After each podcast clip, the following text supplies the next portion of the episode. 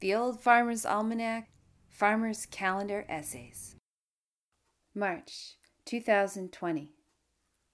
Backyard sugaring, if you're factoring in time and energy, is not a rational endeavor.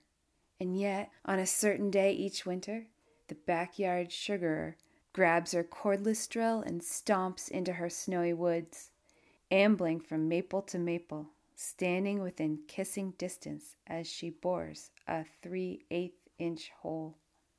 Then she inserts a metal spout or spile. Last, she hangs a bucket. Sun warms her shoulder as she trudges between the trees and hears the season's beginning plunk, plunk, plunk, like a quickening heartbeat. The first drops of sap plummeting into her newly hung buckets.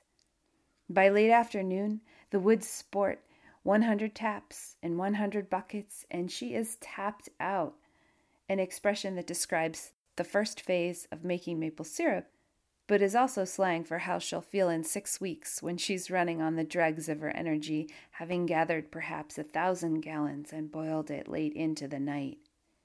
It takes 40 gallons of sap to distill one gallon of the sweet stuff. Why bother? While animals shed their winter coats and migratory birds swerve north, perhaps she's compelled, the urge flowing in her as surely as sap's drawn up through the trees.